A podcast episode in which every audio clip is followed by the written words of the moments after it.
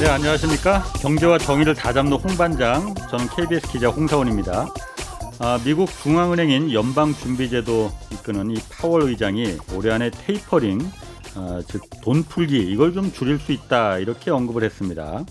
그렇지만 테이퍼링 시작이 미국의 기준금리 인상으로 이거 바로 이어지는 거 아니다라고 분명하게 선을 거는데, 미국의 테이퍼링이 이 세계 경제에 어떤 영향을 미칠지 오늘 자세히 알아보겠습니다. 어제에 이어서 오늘도 전문가 두 분 모셨습니다. 김영익 서강대 경제대학원 교수, 그리고 홍춘욱 이 에이 알 리서치 대표 두 분 나오셨습니다. 안녕하세요. 네, 안녕하세요. 예, 어제에서 오늘 계속 이어갈 텐데, 네. 요즘 그 투자의 신세계 그 새로 두 분이 책 내셨잖아요. 반응 음. 괜찮습니까? 네, 뭐 어? 그래도 그래도 이렇게 체면치레 할 정도는 팔리는 것 같습니다. 홍 박사 워낙 인기 작가고요. 그 다음에 뭐 여기에 저 여기 방송 자주 나오는 김한진, 예. 예. 김한진 박사, 그 다음에 염승환 이사. 아, 네 사람이 같이 쓴 겁니다. 아, 뭐 그래서. 다들 저자들이 쟁쟁해서 뭐 굳이 저희가 뭐 그렇게 응원 안 해도 잘 팔리겠네요. 근데 저희가 이렇게 강의를 하다 보면은 예. 마지막 결론이 그럼 뭘 사야 돼요? 이런 질문인데요. 그렇죠. 이게 저 염승환 이사가 마지막 부분에서 대답을 해주고 있습니다. 아, 그렇군요.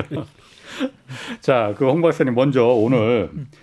미국 이제 테이퍼링 이게 뭐 하여튼 그 공식적으로 그 얘기가 나왔어요. 그 잭슨홀 미팅이라는 게 원래 굉장히 중요한 행사잖아요. 예, 그렇습니다. 테이퍼링 얘기가 이제 잠깐 나왔는데 음. 뭐 이 경제쇼에서 테이퍼링 얘기 계속 많이 했습니다. 그런데 뭐 아는 분들도 많이 계시겠지만은 이게 영어다 보니까 뭔지 간단하게 테이퍼링 뭔지 한번 먼저 간단하게 테이퍼링 뭔지 한번 좀 설명부터 해주시고 들어가시죠. 네, 중앙은행이 시장에 나가가지고 나, 내가 돈을 줄 테니까 당신들이 들고 있는 채권을 주세요라고 매입하는 겁니다. 그러니까 쉽게 말해서 돈 푸는 거죠, 그냥? 예, 그러니까 왜 이런 일을 하냐 하면 제로금리라 그렇습니다. 음. 금리가 영이 되니까 예. 금리를 더 내릴 데가 없잖아요. 그러니까 어, 경기는 부양을 해야 되겠는데 시장에 돈은 좀 풀어야 되겠는데 제로금리까지 금리를 인하고 나니까 더 이상 수단이 없는 거예요. 예. 그러니까 수단이 없으니까 이제 어떻게 하냐 하면 예를 들어 제가 이제 우리 김영익 교수님이 은행장이신데 옛날 부행장이셨죠? 가가지고 이제 제가 어 저기 그 우량 채권 많이 들고 있는 거 알고 있습니다. 아하. 제가 좋은 값에 사겠습니다. 예. 하면서 돈을 넣어주는 거예요. 아하. 그러면 이제 제가 김영익 교수님이 있는 은행에서 채권을 사와요. 예. 그러면 이제 채권을 사오니까 양쪽 하나 그러면서 저희 자산은 두둑해지고 네. 저는 이제 윤정기의 돈을 돌려서 만든 따끈따끈한 신권을 여기 은행에 쏴주는 거죠. 그러면 예, 은행 예. 입장에서는 시중은행에. 예, 시중은행의 입장에서는 또 연기금 입장이나 또는 뭐 펀드 입장에서는 그렇죠. 갑자기 중앙은행이 자기들한테 좋은 값에 채권을 마구마구 사주면서 돈을 넣어주면 그 돈을 들고 뭐라도 하지 않습니까? 음. 뭐 은행에서 이제 제일 먼저 사는 게 대출인데 대출을 안 하니까 사실 이걸 양쪽 하나를 하는 거거든요. 예. 그러면 이제 대출을 안 하면 그 돈 들고 뭐 할 게 없으니까 시장에 나가서 정부 국채라도 다시 사야 될 거 아닙니까? 아, 아, 아. 그러면 금리가 떨어질 수밖에 없잖아요. 왜냐하면 예. 사자세가 많으면 그렇지. 금리를 예. 옛날보다 적게 줘도 잘 팔릴 거 아닙니까? 예. 그렇지 않습니까? 인기가 올라가니까. 음. 그리고 더군다나 이 중앙은행이 채권을 사는데 하나만 사는 게 아니고요. 정부가 들고 있는 우량 채권만 사는 게 아니고 정부가 발행한 우량 채권만 사는 게 아니라 모기지 채권이라고요. 이게 뭐냐면 음. 주택담보대출용 채권이 있어요. 예, 예. 그것도, 그것도 월 한 사백억 불씩. 예. 진짜 큰 돈입니다. 우리 돈 오십조? 엄청난 돈이에요. 예. 그걸 매월 그걸 사주고 있는데 이 결과 이제 어떤 일이 벌어졌냐면 미국의 전미 주택가격지수가 지난 유월 데이터 보니까 십오 퍼센트 넘게 올랐더라고요. 예. 우리나라보다 이 땅이 백 배 넓어요. 우리나라 예. 남한 땅보다. 어. 백 배 넓은 땅을 갖고 있는 미국의 집값이 전년 동기 대비 십오 퍼센트, 십육 퍼센트가 오른다. 이렇게 가격이 급등하니까 음. 사람들이 다들 야, 이거 큰일 나는 거 아니죠.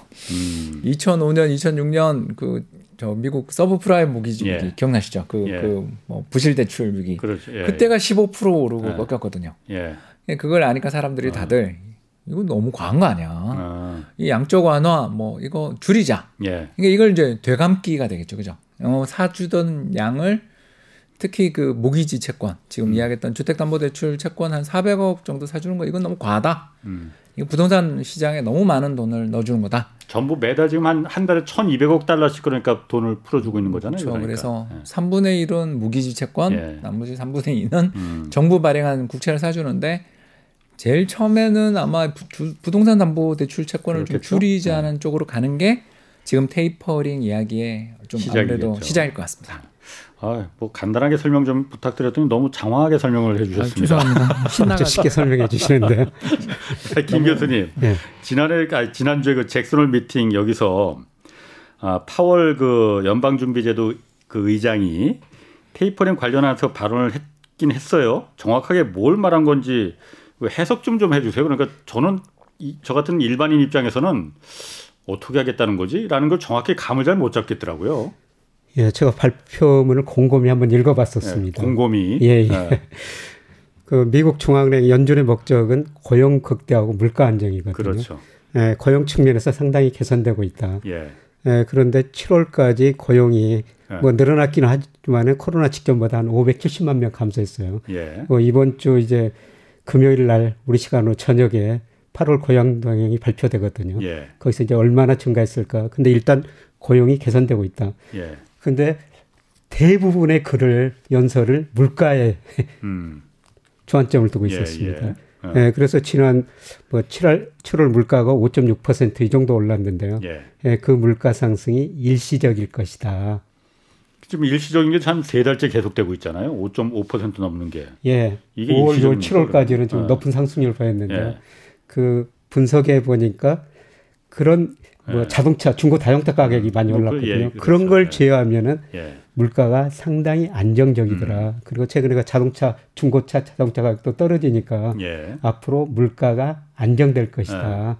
예. 예, 그래서 물가 걱정은 별로 안 한다. 예. 예, 그런데 그 테이퍼링 홍 박사님 말씀하셨습니다마는 이미 지난 에프오엠씨에서 테이퍼링 이야기는 했다. 예. 그래서 조만간 테이퍼링을 하기는 할 것이다. 아. 그 시점은 이제 경제 변수에 따라 달라질 예. 것이다. 이런 걸 하고요. 테이퍼링을 한다고 금리 인상은 곧바로 하는 것이 아니다. 예. 그러니까 금리 인상 안 한다고 그러니까 예. 연준 의장 뭐 연설 후에 미국 예. 주가가 또 사상 최고치를 경신했었죠. 그러니까 이게 테이퍼링이라는 게 저도 이거 하면서 옛날 왜 우리 그 개그 코미디 프로에 같기도라는 프로 그 코너 있었거든요. 이거 같기도 하고 저거 같기도 하고 하도 많이 테이퍼링을 뭐 얘기가 나와서 이번엔 분명히 잭슨홀 미팅에서 연준 의장이 시장에서 이렇게 어 가장 우려스러운 게 불확실성이잖아요. 그러니까 예. 분명히 이번에 못을 박지 않겠느냐. 뭐 예상도 했어. 저도 그렇게 뭐 하지 않겠냐 했는데 이번에도 그러니까 어 같기도 했어요. 어? 할 하긴 할 수도 있을 것 같다. 그래서 저 뭐 불확실성은 말씀하신 건 해서 예. 안 됐죠. 언제 테이퍼링 할 것인가, 그러니까. 언제 금리 인상할 것인가. 예. 예, 그래서 이번 달 이십일일, 이십이일 미국 시간으로 에프오엠씨 이게 열리거든요. 예. 이게 저는 굉장히 중요한 의미를 갖고 있다고 생각해요. 구월 이십일일 날. 예, 예. 그때 이십일 일 날, 이십이 일 날 이틀간 합니다. 에프오엠씨라는 게 연방 공개시장 위원회라는 예. 연방 준비제도 회의잖아요, 그러니까. 예. 우리나라 어. 저 금융통화 운영위원회 통화정책 방향 결정하는 그런 회의하고 비슷합니다. 그럼 거기서 결정됩니까? 그럼 테이퍼링 언제 할 건지? 아마 이번에 그런 거 시사점을 많이 줄 것 같고요. 예. 제 생각에는 뭐 결정할 것 같습니다. 예. 이번 구월이고 중요한 이유는요. 예. 뭐 유월에 경제 성장률, 그 다음에 실업률, 물가 이런 거를 삼월 달에 한 걸 수정을 했고요. 예. 이번 달에 또 수정을 하거든요. 예예. 그 다음에 이번 달에 점도표라는 걸 찍어요. 그 점도표라는 거 있죠. 예. 그러니까 그 연준 위원들이 이렇게 점을 예. 찍는 거 예상하는 예. 점. 근데 그 점도표가. 예. 이번에 어떻게 나오는지 예. 아마 제 생각에는 지난 유월보다 조금 더 높은 곳에 점이 찍혀질 것 같습니다. 음. 예, 그러면서 아마 테이퍼링 결정을 뭐 제 전망입니다만 예. 아마 구월 이번 에프오엠씨에서 하지 않을까 아. 저는 그렇게 전망하고 있습니다. 결정은 구월에 하고 실제 테이퍼링이 그때 들어가는 건 아니죠? 예, 일정한 시차를 아. 두고 언제부터 아. 하겠다. 예. 뭐 이런 식으로 아까 홍 박사님이 예. 말씀하시는 것처럼 뭐 모기 채권을 먼저 줄이든지 예. 이런 안을 발표할 거라는 겁니다. 아니, 그러니까 제가 그 이해 못하겠는 게 그거예요. 그러니까 아니 그냥 발표하면 그때부터 바로 자 오늘부터 그러면 이번부터 테이퍼링 들어갑니다 이렇게 하면 되지 테이퍼링 들어가는 걸 언제 할 건지 이번에 결정합니다. 하여튼 뭐 생각이 다 있으니까 뭐 그러면서 시장은 일종의 그 테이퍼링이라는 그, 그 두려움에 대해서 어느 정도 좀 내성이 생긴 것 같아요. 네.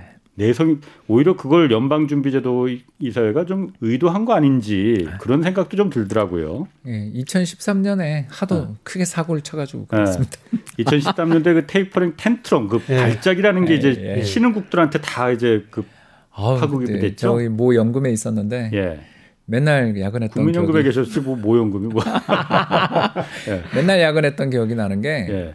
온 모든 상품이 다 터지는 거예요. 아. 그러니까 금리를 이제 그 양적 완화를 줄인다 그러니까 이게 이제 갑자기 발표를 했죠 그때는. 예. 그래서 예. 양적 완화 규모를 줄인다 그러니까 미국 금리가 튄 거예요. 예. 미국 금리가 막 급등하기 시작하니까 일단 채권이라는 게 그렇잖아요. 새로 발행되는 채권 금리가 높아져 버리면 예. 옛날에 저금리로 발행된 채권을 누가 사요? 음. 가격이 예. 하락하는 거죠. 그러니까 예. 뭐 연금 입장에서 좀 이렇게 보험 삼아 가입해두는 게 사두는 게 채권인데 예. 채권이 일단 음. 죄송합니다 박살이 난 거예요. 예. 어. 거기다가 이제 두 번째로 저희가 이제 좀 투자를 하는 게 어디서 투자를 했냐면 신흥국이 좀 그때 밝았잖아요. 굉장히 분위기 아, 좋았잖아요. 예. 그러니까. 신흥국 시장이 좀 좋아 보인다고 신흥국에 대해서 좀 투자를 해놓은 어, 적이 있었는데 예.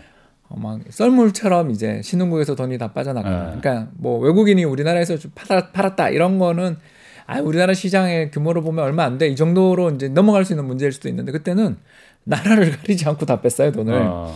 이러니까 막 정말 어, 시장이 갑자기 어느 날 믿었던 그 사람한테 배신당하는 그 음. 분위기로 그때 주식, 버냉키였었죠? 예, 벤 네. 버냉키 그 예. 턱수염 할아버지 있지 않습니까? 예, 예. 그래서 주식 채권 다 고생하니까 맨날 이제 혼나는 게 아니 자산 배분이라는 게 예.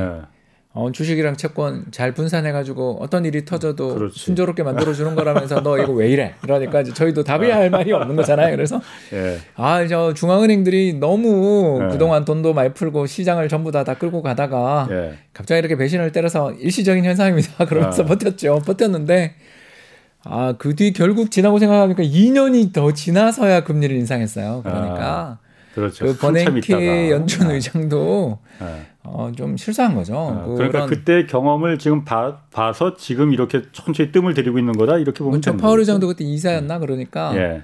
위에 상사가 사고 치는 걸 보고 아. 나는 그러지 말아야지 아. 그런 게 아닌가 생각됩니다. 자 그럼 홍 박사님 원래 음.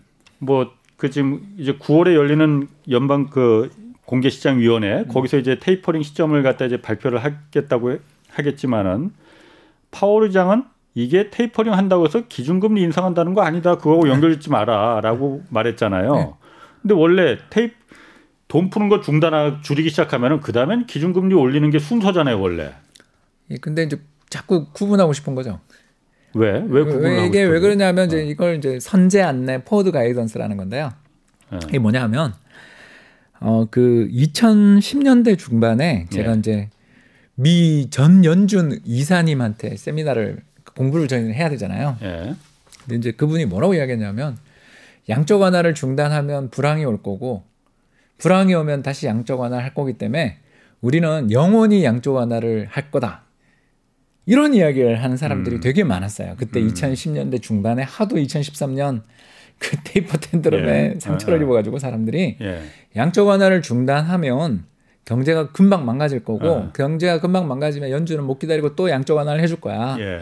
그러니 양적 완화를 중단한다는 자체가 굉장히 큰 악재고 예. 양적 완화 중단하면 이제 조심해야 돼. 예. 이렇게 그 전 연준 이사라는 분이 오셔서 그런 이야기를 하고 가셨어요. 예. 그러니까 그만큼 공포가 컸던 거죠. 예. 그러니까 이제 연준 내에서 야 이거 우리가 어떻게 해야 되냐. 예. 이 진짜 이거 통화정책 너무 예민해지고 모든 사람들이 연준이 말 한마디만 쳐다보는 세상이 되니까 연준 입장에서 너무나 큰 부담이 생긴 거예요. 네.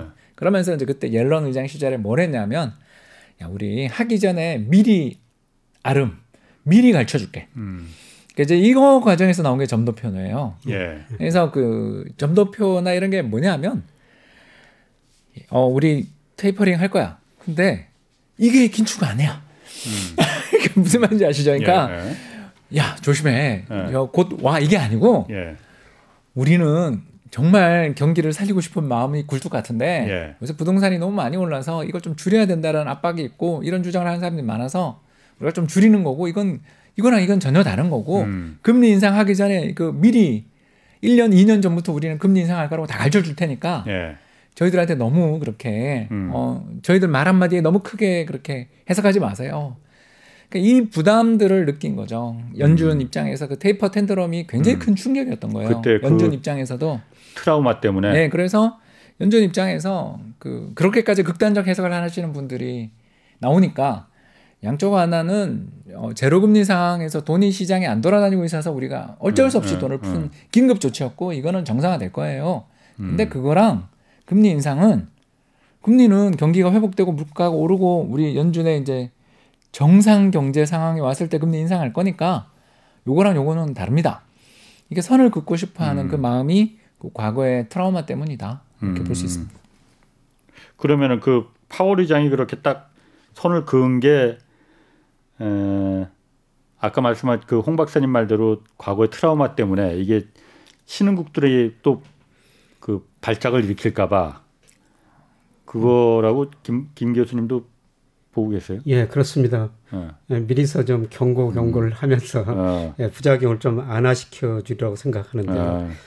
그런데 어. 미국이 이거 이천십삼 년 이천십사 년 시월에 양적 완화를 종료했었어요. 예. 그래서 이천팔 년 글로벌 금융위기 하다가 뭐 세 차례 양적 완화를 예. 통해 가지고 한 삼조 달러 이상 풀었었거든요. 예. 예, 그리고 이천십사 년 시월에 양적 완화를 종료했고요. 예. 그 다음에 뭐 이천십오 년 십이월부터 금리를 인상하기 시작했거든요. 예. 한 일 년 이 개월 정도 시차를 두고. 예. 그래서 앞으로 언제 양적 완화 종료하고 그 다음에 금리 인상을 시작할 것인가. 예. 이게 종, 뭐 중요한 뭐 문제인데요.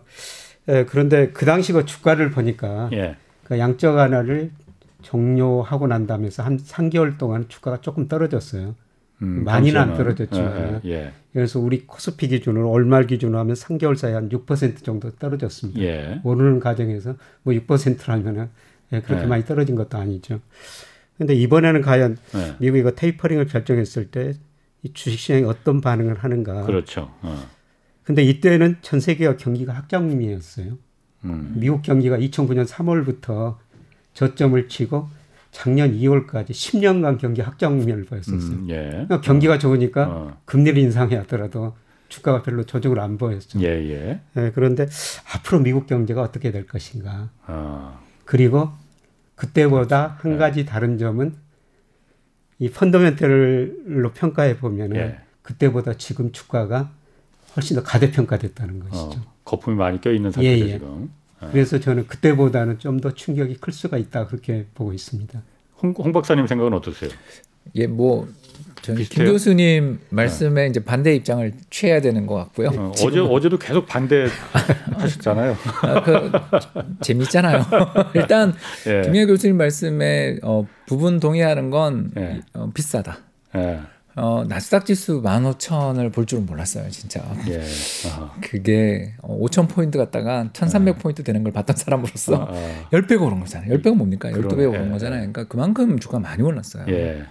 주가가 이십 년에 걸쳐서 열두 배가 오를 정도로 많이 올랐기 때문에 예. 이제는 좀 조정이 올 수도 있다라는 건 그것까지는 동의. 근데 예. 연준 입장에서 지금 제일 걱정이 뭐냐면 어, 그 아까 그 퇴임하신 연준 이사님 말씀 있잖아요. 네, 네. 아, 중앙은행이 돈만 조금만 요 수도꼭지를 잠그기만 하면 불황이 온다라는. 예, 예. 그러니까 그 공포를 느끼는 걸 어떻게든 좀 퇴치를 해서 예. 이번 경기 회복을 길게 길게 끌고 가는 게 연준의 또 목표 아니겠어요. 그러니까 예. 작년에 있었던 예. 코로나 팬데믹 때 발생했던 불황에서 수천만 명의 사람들이 고용을 그 일자리를 잃었잖아요. 그리고 아직도 예. 교수님 이야기하신 것처럼 몇백만 명 이상 한 오천육백만 명 정도로 보는데 그 정도나 되는 분들이 아직 실업 상태에 있는데 여기서 경기가 꺾어버리면 이게 대안이 없어요. 예. 어. 그리고 무엇보다 조치를 취할 게 없어요. 예. 그러니까 정책 수단이 그렇지.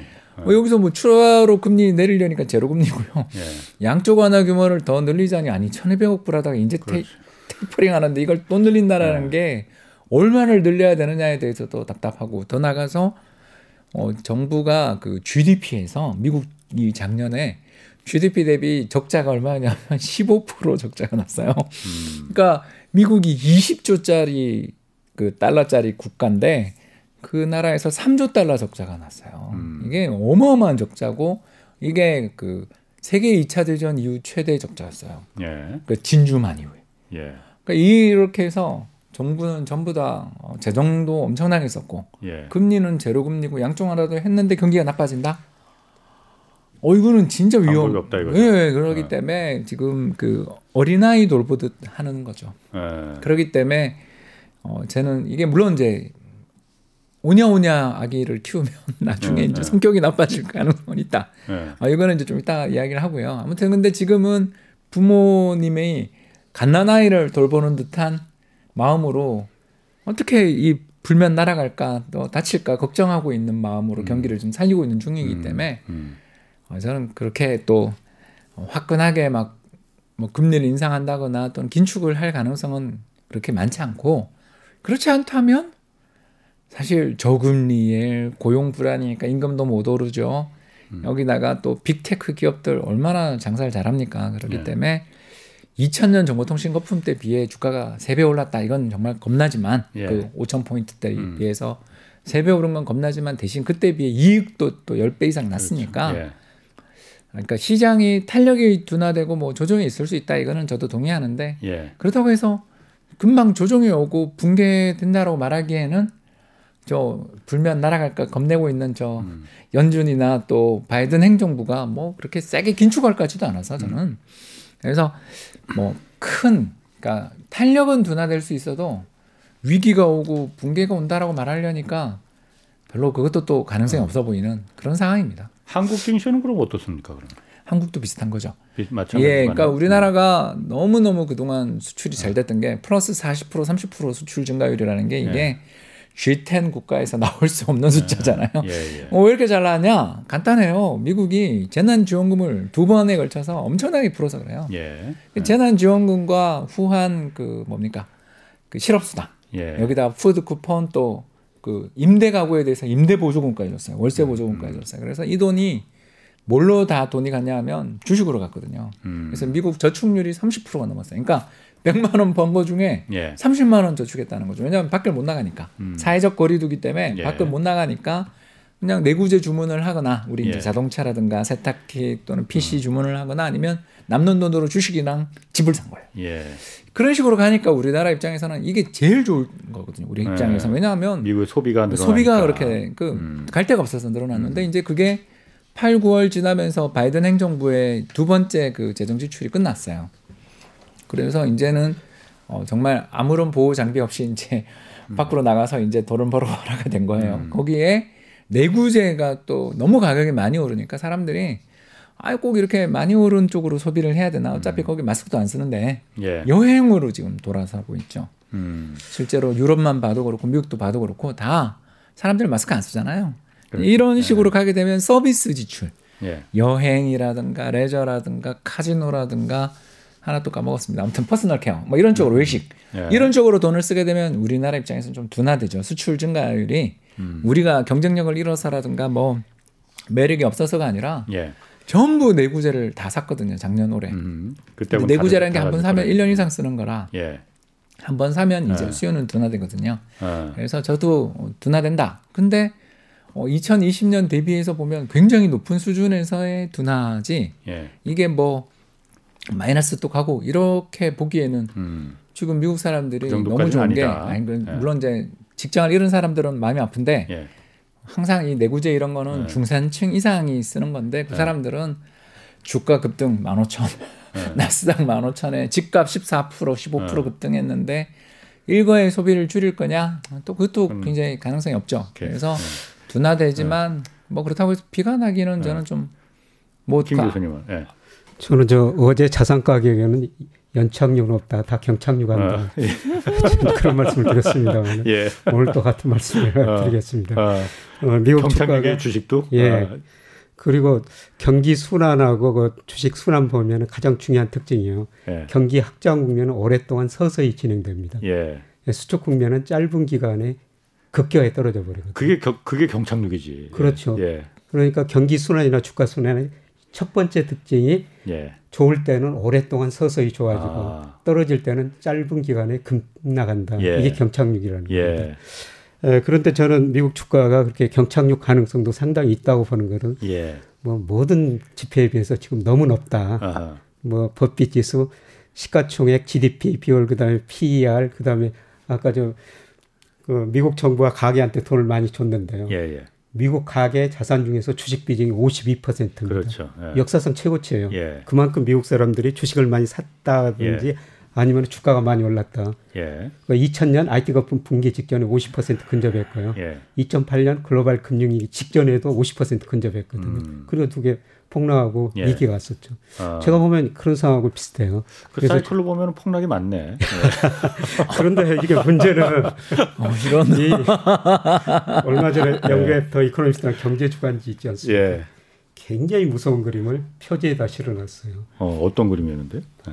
다음에 정말 큰 위기가 오, 예, 리세션이 오는데 예. 쓸만한 무기가 없다는 거죠. 아. 이 무기가 재정정책하고 통화정책이에요. 그렇죠. 지금 정부 부채가 너무 많기 때문에 예. 미, 이 연방정부 부채가 지디피 대비 백삼십 퍼센트 넘었거든요. 둘 다 써버렸죠 지금. 어, 정부가 앞으로 돈을 쓰기는 쓰겠지만은 그렇게 많이 쓸 여지가 없다. 그렇죠. 그리고 금리를 지금 더 내릴 여지가 없죠. 예. 영 퍼센트니까. 예. 어, 돈 풀어서 소비 투자 부양했는데 가계 기업이 부실해져가지고 예. 소비 투자를 늘릴 수 없다. 예. 그래서 앞으로 위기는 더 클 수도 있다. 예. 이런 거 비관적인 전망인데요. 음. 아까 좀 홍 박사가 미국 거 소비 패턴 말씀 잘했습니다만 음. 예, 미국 정부가 삼월에도 작년 가계한테 주고 올해도 뭐 부자들 주고 천사백 달러 줬지 그렇죠, 않습니까? 예. 그래서 미국 소비가 많이 늘어나는 거예요. 예. 근데 미국 소비가 지디피에서 칠십 퍼센트를 차지하고 있거든요. 예. 지난 거 이 분기 미국 경제 성장률이 연율로 육 점 육 퍼센트였는데요. 소비 증가율이 십이 퍼센트였어요. 소비가 소비 증가하면서 아. 경제 성장률을 주도한 거죠. 음, 소비가 근데, 다 끌었다 이거죠. 예, 왜 네. 소비가 증가했느냐. 아까 말씀드린 것처럼 미국 가계 저축률이 작년에 십육 퍼센트였습니다. 예. 장기 평균 한 칠 퍼센트거든요. 작년에 경제가 불안하니까 저축을 많이 늘려놨죠. 음, 아까 홍 박사 말대로. 예. 예. 그리고 올해 또 정부가 돈 주니까 예. 그것 가지고 소비한 겁니다. 그런데 예. 아까 뭐 내구재, 준내구재, 서비스 소비를 말씀 잘했습니다마는 미국 소비 중에서 내구재가 차지하는 비율이 십이 퍼센트예요. 음. 그렇게 크지는 않습니다. 예. 근데 작년에 집에 있다 보니까 컴퓨터 가전제품 어. 바꿨죠. 그다음에 뭐 코로나 때문에 자기 차 샀죠. 예. 내구재 소비가 많이 늘어났어요. 예. 근데 올해 들어서 지금 삼월 이후로 내구재 소비는 줄어들고 있습니다. 음. 그다음에 올해 들어서 준내구재 뭐 밖에 나가려니까 신발도 사고 옷도 샀거든요. 예. 그게 좀 증가하고 있고 최근에는 서비스 소비가 증가하고 있습니다. 음. 그래서 이 코로나 이제 함께 살아야 된다. 예, 예. 예, 그래서 아. 서비스 소비가 증가하는데요. 아주 저축한 돈이 많고 예. 미국 정부가 돈을 줬기 때문에 이것 때문에 막 올해는 뭐 예. 육 내지 칠 퍼센트 성장할 겁니다. 버티겠지만. 예. 예. 근데 이 돈이 떨어졌을 때 고용이 음. 많이 안 늘어나면은 내년부터는 예. 아마 저는 내년 그 빠르면 이 분기, 삼 분기 정도에 미국 경제가 마이너스 성장할 거라고 보고 있습니다. 마이너스 성장으로. 예. 어. 물가 상승률도 한번 볼게요. 아까도 잠깐 얘기가 나왔지만 미국 물가 상승률이 아까 저 오, 지난달에 오 점 육 퍼센트 올랐나요? 그, 그리고 지금 한 오, 육, 칠, 삼 개월 연속 지금 오 퍼센트가 넘는 거잖아요. 그런데 네. 이번에 파월 그 의장도 계속 그런데 이게 인플레이션 압력이 일시적이다라는 이야기 계속 한단 말이에요. 어? 제가 봤을 때는 이게 이 퍼센트 정도가 일, 그 평균 그 미국에서 미국 그 연준에서 목표로 하는 물가 상승률인 것 같은데 오 퍼센트를 이렇게 계속 넘는데 이게 어떻게 일시적인 것일까? 그래서 인플레이션 우려 걱정하지 않아도 된다라는 말을 지금 계속하는 거거든요. 홍 박사님 보시기에는 어떻습니까? 이거 어, 액면 그대로 뭐 좀 믿어도 되는 거예요? 아니면 그냥 안심시켜 주는 겁니까? 이거? 예, 뭐 어, 저는 믿고 있죠. 아. 이게 이제 낙관론자들은 예. 인플레 안 나는데 금리 인상하겠어 이쪽으로 아. 생각을 하니까 예. 아, 금리 인상하는데 뭐 돈이 갈 데가 어디 있어 아. 이렇게 이제 저희는 생각하는 거잖아요. 예. 좀 낙관론자들은 이 금리가 되게 중요합니다. 예, 예. 그래서 이제 왜 이렇게 그 금리를 못 올릴 거고 좀 안정될 거라고 보냐면 이유는 두 가지인데 첫 번째는 유가예요. 유가. 어, 국제 유가가 지난해 마이너스까지 갔잖아요. 예. 아, 정말 잊을 수 없는 마이너스 삼십칠. 예. 물론 선물 가격이긴 하지만. 예. 예. 근데 뭐 그게 이제 지표니까. 예. 아무튼 거의 제로까지 떨어졌던 유가가 올해 여름에 한 팔십 불까지 갔다가 이제 예. 지금 다시 육십 불대로 예. 떨어져 있다 보니까 이 소비자 물가나 물가 상승률은 다 지난해 같은 기간에 비교한 상승을 따지니까 예. 그러니까 최저 바닥에서의 물가를 측정하니까 그렇죠. 예. 아무래도 좀 작년에 음. 삼, 사, 오, 유월까지가 되게 힘들었으니까 예. 그때 물가는 오를 수밖에 없다. 예, 예. 이게 이제 첫 번째 근거고 이제 두 번째 근거가 어, 최근에 물가를 급등시킨 게 이제 에너지 가격은 이야기했으니까 예. 넘어가면 중고차를 비롯한 내구재, 그러니까 예. 한번 사면 한 일 년 이상 산, 쓰는 물건들인데 예. 이 물건 값이 얼마 올랐냐면 한 칠 점 이 퍼센트 올랐어요. 예. 와, 그러니까 엄청난 거죠. 예. 근데 이제 파월 의장이 어, 그날 이제 잭슨홀 컨퍼런스에서 들고 나온 그 자료에서 그림을 예. 하나 그려왔는데 뭐냐면 지난 이십오 년 동안 단 한 번이라도 내구재 물가가 플러스가 난 적이 없다라는 거예요. 어. 지난 이십오 년 천구백구십육 년부터 내구재 물가가 플러스가 된 적이 없다? 예, 오른 적이 없다는 얘기예요. 없습니다. 그럴까? 왜 그러냐면 어. 이제 두 가지 때문이겠죠. 하나는 예. 그 무어의 법칙. 그러니까 어. 매 이 년마다 정보통신 제품들의 예. 성능이 두 배로 늘거나 예, 예. 아니면 동일 성능 예. 제품의 가격은 반토막 나거나 예, 예. 이게 무어의 예. 법칙이잖아요. 그래서 예. 정보통신 혁명이 우리가 생각해봐도 예. 옛날에 저 어, 아폴로 우주선 보낼 때 들어갈 수 있는 수많은 그런 첨단 반도체 제품들이 우린 시계에 요새 들어가 있잖아요. 예, 그만큼 예. 어, 품질 대비 가격이 떨어졌다. 이게 예. 첫 번째고 두 번째가 동아시아 국가들 예. 한국, 대만, 일본, 중국 이 네 나라가 예. 공장 크게 지어가지고 컨테이너선 이만 티유 이런 거에다가 예. 엄청나게 물건 실어서 규모의 경제 달성해서 미국에서 물건 필요할 때마다 즉각 즉각 실어내 보내면서 미국 본토 제조업은 망했지만 예. 예. 해외에서 수입하는 제품들의 가격은 계속 떨어졌다. 이 두 어. 가지가 내구재의 가격을 떨어뜨린 요인들이었다고 볼 수 예. 있는 거잖아요. 그러니까 예.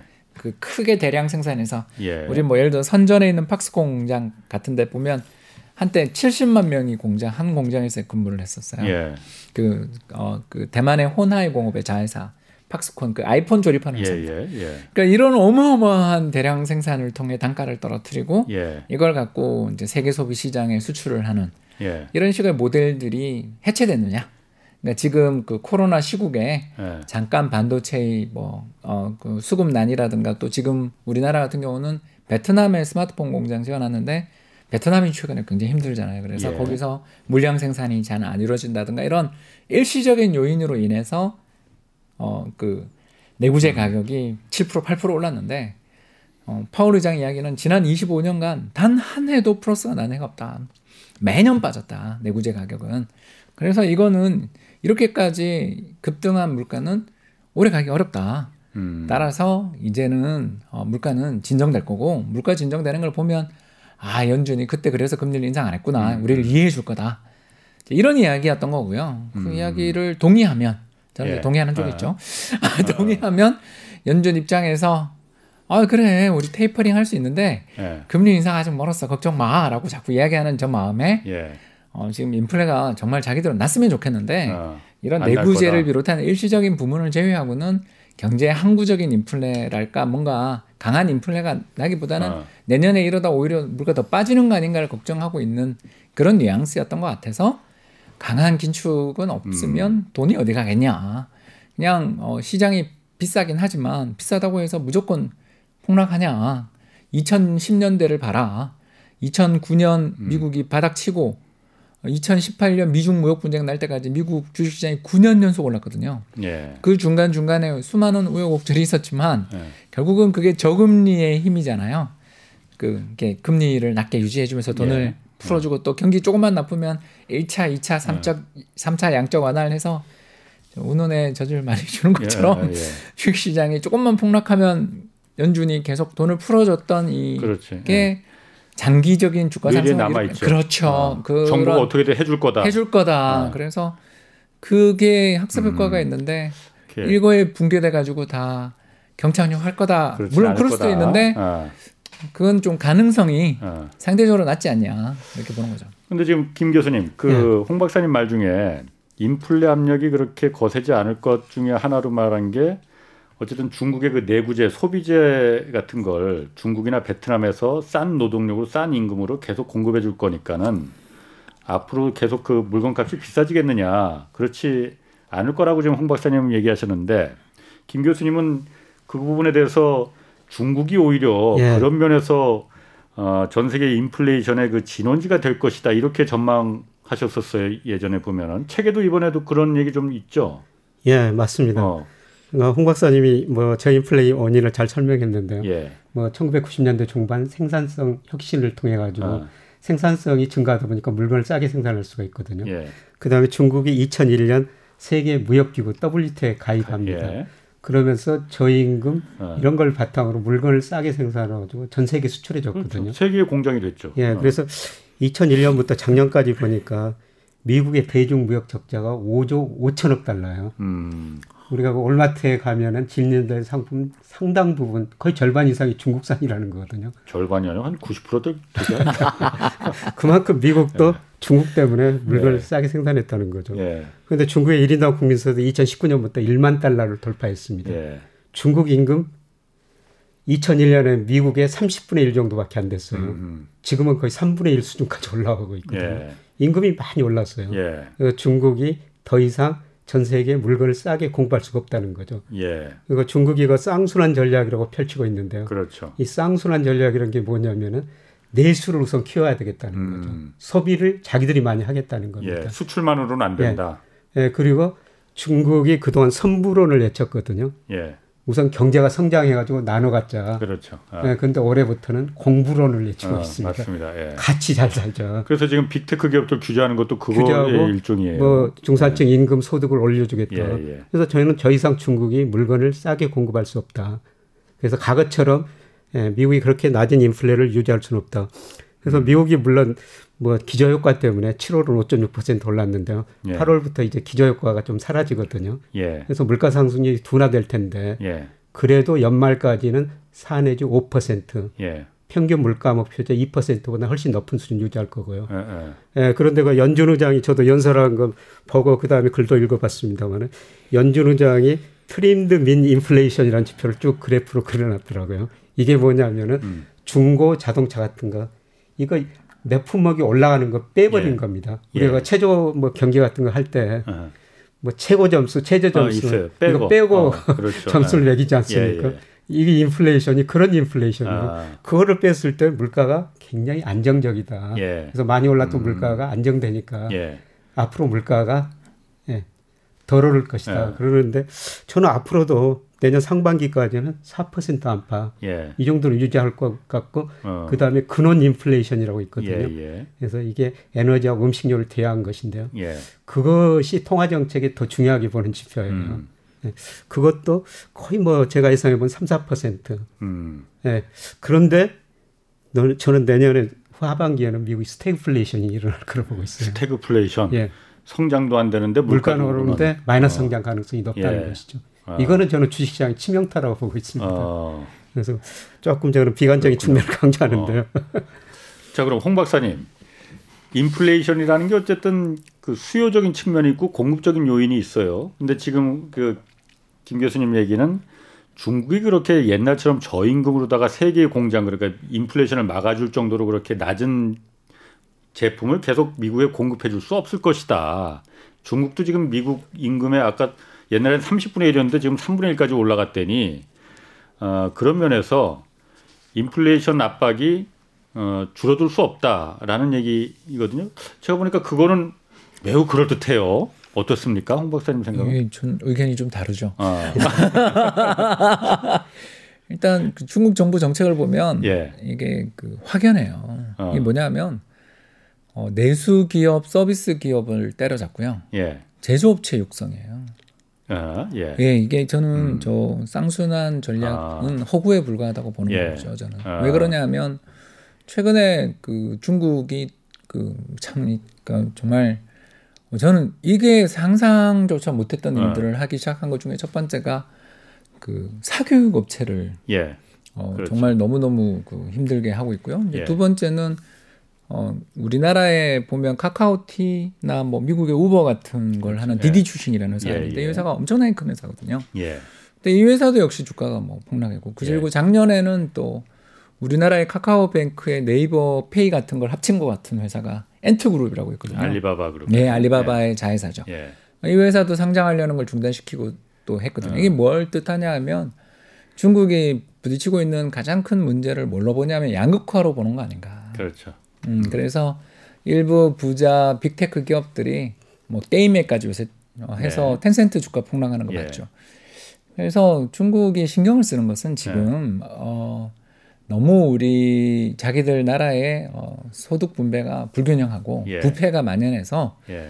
난 이걸 바로 잡겠다라는 건데 예. 문제, 가만히 보면 전부 다 그 칼날은 다 내수의 그 핀테크 뭐 음. 또는 빅테크 게임 뭐 연예 이런 쪽이지. 제조업이 아니죠. 제조업은 오히려 아. 이번에 특히 그 칭화유니그룹의 파산 이후에 국영화에서 밀어주는 거 봐도 그렇고 예. 반도체 굴기도 예. 그렇고 또 최근에 각종 뭐 스마트폰 관련 기업들에 대한 지원도 그렇고 제 생각에는 어 이렇게 수출로 돈을 열심히 벌어와서 예. 내수의 불균등을 완화할 수 있는 재원으로 쓰겠다. 음. 그리고 또 빅테크 기업들 어 이게 좀 기부하라 그래서 그 돈으로 뭔가를 좀 분배를 계산해 보겠다라는 쪽으로 정부가 음. 가고 있는 것 같고 이게 결국 시진핑 삼 기의 정책 방향 아니냐라고 저는 음. 보여지거든요. 그렇군요. 이렇다면 이게 뭐 인건비 올라간다라는 걸 걱정할 게 아니라 음. 중국이 야 이거 다시 그 유엔화 약세를 유도해서 이 전략대로라면 그렇지 않습니까? 그러니까 음. 그 내수 시장을 개방하고 소비를 활성화시키겠다라면 환율을 미국 달러 대비 그렇죠. 자기네를 좀 강하게 해야 될 거고 예. 왜냐하면 그래야 수입물가 떨어지니까 반대로 수출을 잘 되게 하려면 환율을 조작해서 위안화 이제 약, 예, 위안화 음. 약세로 가야 예. 되는데 이런 흐름들을 놓고 보면 이제 저는 아직은 음. 긴가민가합니다. 저도 예. 뭐 그 중국 정책 당국 머릿속에 들어가는 것도 아닌데 알 수 없는데 위안화가 다시 약세로 가게 될 그렇죠. 수도 있는 거에 대해서 좀 음. 걱정하고 있거든요. 저는 음. 사실 그게 어, 최근 우리나라 시장에서 외국인 음. 매도의 이유 중에 또 하나가 환율 네, 문제가 좀 있지 않았나라는 걱정도 예. 좀 하고 있는 입장이고요. 그러니까 중국발 어떤 좀 어, 환율 전쟁 예. 또는 중국발 어떤 그 내수 시장 개방에 대한 꿈이 사라진 것 예.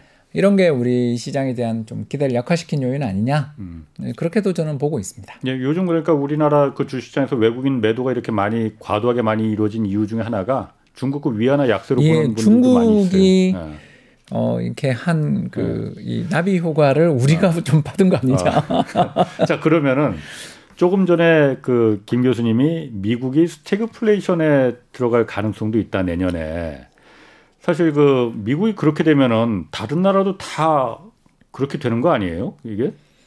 저는 뭐 세계 어. 성장축 소비축이 미국에서 네. 아시아 쪽으로 이전되는 과정이다 이렇게 보고 있거든요. 아, 아 그럼 미국만 예. 그렇고 하, 아시아 쪽은 좋아지는 거예요? 상대적으로요. 예. 그러니까 우리 수출 보면은 미국 비중이 이천 년에 이십이 퍼센트 정도 됐어요. 예. 예, 그런데 한때 십이 퍼센트 떨어졌다 올해 한 십오 퍼센트 유지하는데요. 예. 중국 비중은 십일 퍼센트에서 예. 지금 한때 이십육, 이십오 퍼센트까지 유지하고 있죠. 예. 그리고 우리나라 수출중 아세안 비중이 이천 년에 십일 퍼센트에서 지금 십칠 퍼센트가 넘었어요. 예. 저는 우리나라 수출이 세계 경제 흐름을 나타낸다고 생각하고 있거든요. 뭐 그 얘기 많이 합니다. 예. 예. 우리 수출에서 뭐 카나리아라고도 예. 얘기하고. 어. 그래서 뭐 탄강성의 카나리아, 예. 세계 경제 풍향계가 한국 예. 경제다 예. 이런 이야기를 하는데 예. 우리 수출 보면은 세계 경제 흐름이 나타나 있다고 보고 음, 있습니다. 그래서 우리 수출에서 미국, 유럽 선진국 비중 줄어들고 중국, 아세안 비중이 꾸준히 늘어나는 거 이걸 예. 보면은 세계 성장축이 그동안 미국에 있었는데 음. 미국은 사실 지디피 중 세계 지디피에서 차지하는 비중이 계속 줄어들고 있어요. 예. 이천 년에 삼십이 퍼센트였습니다. 예. 작년에 이십오 퍼센트로 줄어들었고요. 아. 아이엠에프가 이천이십육 년까지는 이십이 퍼센트로 줄어들 거로 내다보고 있거든요. 음. 줄어든 만큼 아세안, 그렇겠죠. 중국이 늘어난다는 거죠. 예. 그래서 이런 성장축이 미국에서 아시아 쪽으로 이전되는 과정이다. 예. 그래서 미국이 뭐 가거처럼 미국이 뭐 기침하면 뭐 감기 걸린다. 음. 이런 정도는 저는 아니라고 보고 있습니다. 그렇군요. 자 그러면은 그 미국 뭐 경제 뭐 인플레이션 뭐 성장 이거는 이제 거기서 이제 가름하고 어, 부동산과 주식이 자산 시장에 지금 버블이 꼈다는. 지금 얘기들 많이 있지 않습니까? 일단 홍 박사님, 음. 부동산하고 주식이 거품이 잔뜩 꼈다라는 부분은 맞는 맞다고 네, 보시는 일부, 거죠? 그럼, 일부는 어. 껴 있는 게 확실합니다. 어, 그러니까 그 지금 부동산하고 네. 주식 거품이 없다고 말하는 분들은 지금 없는 것 같아요. 자 그러면은 예. 거품이 꼈다 어느 정도라 그 꼈다고 음. 보십니까? 예를 들어서 그냥 간, 단순 명료하게. 백 점 중에서 백 점 만점 중에서 지금 한 몇 퍼센트 한 백, 한 이십이냐 아니면 팔십이냐 네. 뭐 어느 정도 거품이라고 보십니까? 주식은 백 점 기준으로 해서 한 백십 점 아. 정도라고 보여지고요. 그러니까 예. 조금 비싼 정도. 예. 왜냐하면 그 실적이 좋아졌어요. 그러니까 기업들의 기업들이 실적이. 수출이 잘 되니까. 아. 예, 예. 수출 막 플러스 사십 퍼센트, 아. 삼십 퍼센트 그렇죠. 계속 그러니까 아. 아무래도 매출 잘 되면 예. 동일 설비로 매출이 늘면 마진이 늘잖아요. 그렇죠. 아. 근데 이제 부동산은 좀 많이 꼈죠. 그래서 어, 서울 아파트를 기준으로 해서 역사적인 평균에서 밖에 저희는 이제 그 금리나 소득 대비 그렇죠. 집값의 예. 배율을 생각해 보면 예. 음, 대략 한 역사적 평균에 비해서 거의 한 삼십 퍼센트 이상, 사십 퍼센트 이상. 그럼 높... 백삼십, 백사십 정도. 네, 이천팔 년 이후 평균이 한 백이십 정도 되는데, 예, 근데 아. 그거를 지금 올 유월 십팔 배니까 지금 말씀하신 것은 삼십, 삼십 퍼센트, 어. 삼십, 사십 퍼센트 정도 예. 어, 더 그 이게 거품이 그 정도 그, 꼈다. 근데 이게 그냥 우리 일반 사람들 생각에는 백삼십, 백사십 정도보다 훨씬 더 꼈을 것 같은데. 예, 그러니까 이게 평균, 이게 평균이에요. 예. 서울 평균, 예. 서울 평균인 거고 실제로 서울에서도. 사실 아시는 것처럼 싼 동네들이 있잖아요. 예, 지역들이 예. 있잖아요. 그런 데 예. 비해서 아. 좀, 좀 주도 역할을 했던 지역들. 예를 들어서 예. 뭐 강남이라든가 예. 아니면 마용성이라는 별명이 예. 붙어있는 지역들이라든가 음. 이런 지역들은 어, 사실 그런 데만 좀, 보니까 그런 어, 예, 그, 그런 지역들이 우리 입장에서는 좀 시선을 잡아 끌잖아요. 뭐 예. 평당 일억 그렇죠. 이래버리니까 예. 일억 넘는 데도 많습니다. 이제는. 그래서 그것 때문에 그렇긴 한데 아무튼 상당히 네. 높고 이제 경기도조차 네, 역사적 평균은 이미 넘었고 음. 경기도조차 지금 역사적 평균에 비해서 상당히 이제 좀 비싸지는 쪽으로 가고 있는데 전국으로 또 놓고 음. 보면 그냥 역사적 평균보다 조금 비싼 정도. 그러니까 이게 그렇군요. 양극화라고 음. 볼 수 있는 것 같아요.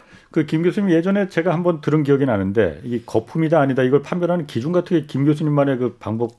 좀 어, 제 방법이 아니고요. 그 아. 레이 달리오라는 아, 그럼 아, 예, 레이 달리오 방법이었구나. 예, 씨이오가 예, 예. 한 이야기인데요. 예. 간단하게 이, 어떻게 이 사람이 그 여러 가지를 해오는데 가장 중요한 거는 예. 뭐 주가 전통적 척도에 비해서 높은가. 예. 그러니까 대표적 버핏 지수거든요. 예, 예. 주시장 시가총액이 예. 명목 지디피에서 얼마나 높은가. 예. 올 이 분기 보니까 미국 전체 주시장 하면은 예. 삼백십팔 퍼센트 역사상 최고치거든요. 예. 이천 년 아이티 거품 붕괴 직전에 한 이백이십 퍼센트였어요. 예.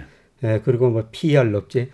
우리 홍 박사님이 기업이익 많이 증가한 건 사실입니다. 그런데 예. 미국 에스 앤 피 오백 기업이익하고 주가하고 평가해 보니까 예. 한 삼십 퍼센트 정도 과거 추이에 비해서 주가가 앞서가고 있고요. 예. 예, 그다음에 레이 달리오가 과거를 기준으로 일곱 가지 기준인데 마지막 기준이 통화정책 긴축 리스크가 거품을 붕괴시킬 수 있다는 우려가 나오는가. 어, 지금 어. 우려가 계속 나오고 있거든요. 그렇죠. 아, 아. 예, 이런 예. 우려가 나오고 실제로 거품이 발생해가지고 붕괴됐다는 예. 것입니다. 음.